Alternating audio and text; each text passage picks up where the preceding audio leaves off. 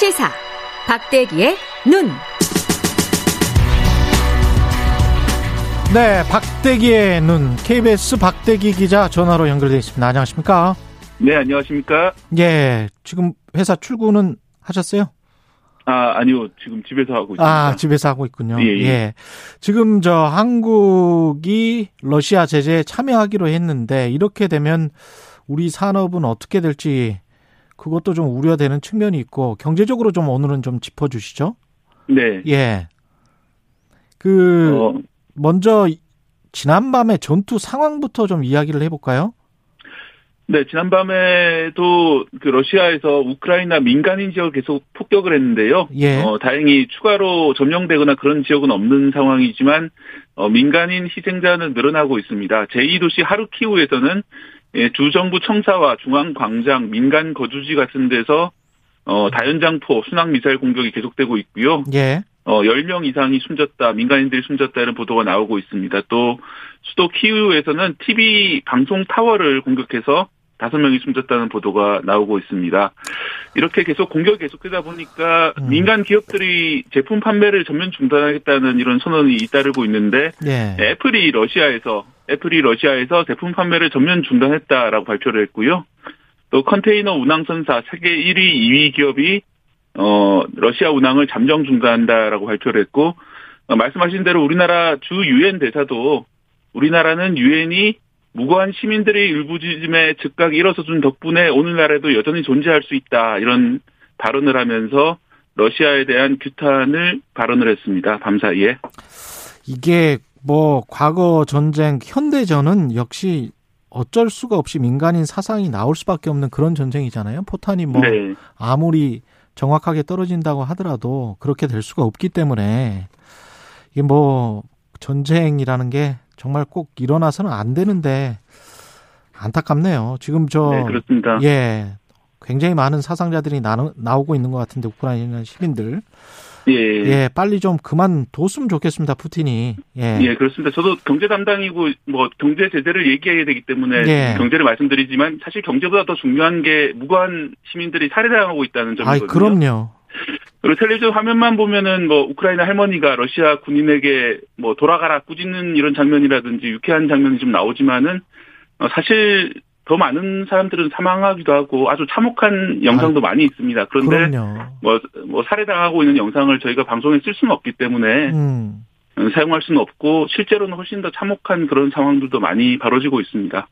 그 각국의 통신사들로부터 영상이 지금 KBS로 제공이 되고 있는데 그거는 일종의 이제 시청자들한테는 우리가 보여줄 수 있는 영상, 보여줄 수 없는 영상들이 우리가 따로 있지 않습니까?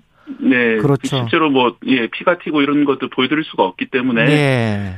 전쟁이 유쾌하진 않고 비극이고 이런 아주 심각한 상황이라는 걸. 예. 말씀드리겠습니다. 실제로 실제로 영상을 어 저도 접속해서 보면 아 이거는 전쟁은 절대 안 됩니다. 이거는 진짜 심각한데요. 일단 서방 세계에서는 경제 제재에 에, 다 동참을 하고 있고 우리나라도 동참을 하겠다고 지금 하고 있습니다. 그죠? 예, 그렇습니다. 가장 예. 큰 규제가 두 가지인데 하나는 스위프트망이라고 하는 국제은행 결제망에서 러시아를 퇴출시키는 규제고요. 다른 예. 하나는 예, 첨단 제품 수출 규제에 동참하는 건데요. 이 둘 다 우리나라가 하겠다고 발표를 했습니다. 음. 하나씩 따져보면 스위프트망 퇴출은 어떻게 되는 겁니까? 네, 벌써 들어간 거고요. 실제로 러시아와 거래하는 우리 기업 들이 아. 예. 이 스위프트망에 퇴출이 되면은 송금을 하기 어려워지게 됩니다. 아, 네, 그렇기 때문에. 예. 예, 러시아와 수익 거래를 할 때 필요한 신용장 개설이 안 된다든지 이런 차질이 벌써 벌어지고 있고 또 돈도 못 받게 되는 거 예, 아닙니까? 수출한 상태인데 대금 회수도 좀 어려워져서 예. 애로를 호소하고 있는 기업들이 예, 많이 그 당국에 문의 전화를 하고 있는 그런 상황입니다.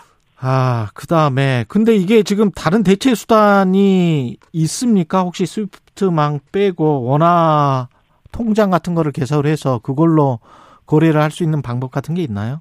예, 과거에 미국이 이란을 제재했을 때는 원화 통장을 만들어 놓고 음. 수입할 때는 거기서 돈을 빼서 쓰, 받고 또 예. 수출할 때는 거기로 돈을 넣는 방식으로 이렇게 거래를 많이 했었는데 예, 당시에도 이제 이란 제재가 강해지면서 의미가 많이 없어졌거든요. 거래가 거의 없었었는데 예. 이번에도 그런 원화 통장이 가능할지 이것도 아직 미지수인 상황입니다. 예. 우리가 또 촉각을 곤두세우고 있는 게 반도체 쪽이잖아요.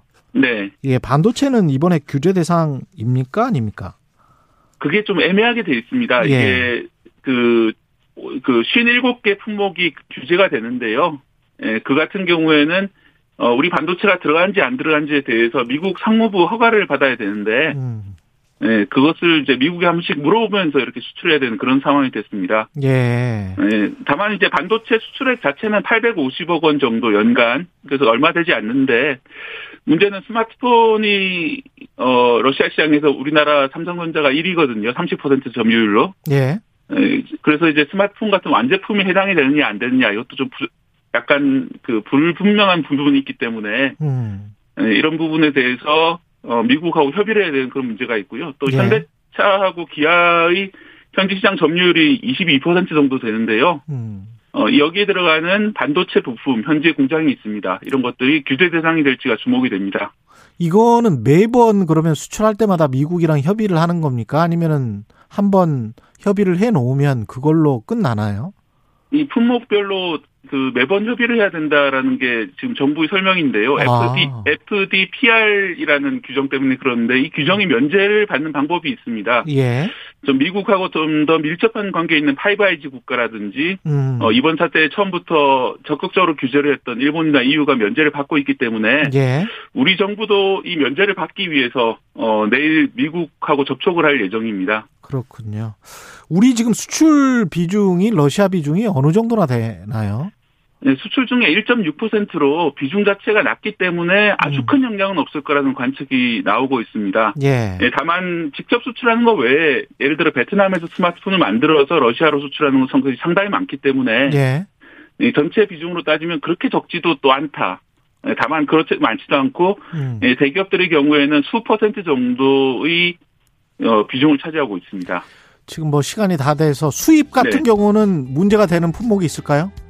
뭐 요소수처럼 그런 품목이 생기지 않을까 특히 반도체 희귀가스 같은 것들이 문제가 아. 될 수가 있는데요. 아직은 그 재고가 충분하다고 합니다. 빨리 좀 전쟁이 끝나야 되겠습니다. 박대기의 눈 KBS 박대기 기자와 살펴봤습니다. 고맙습니다. 네, 감사합니다.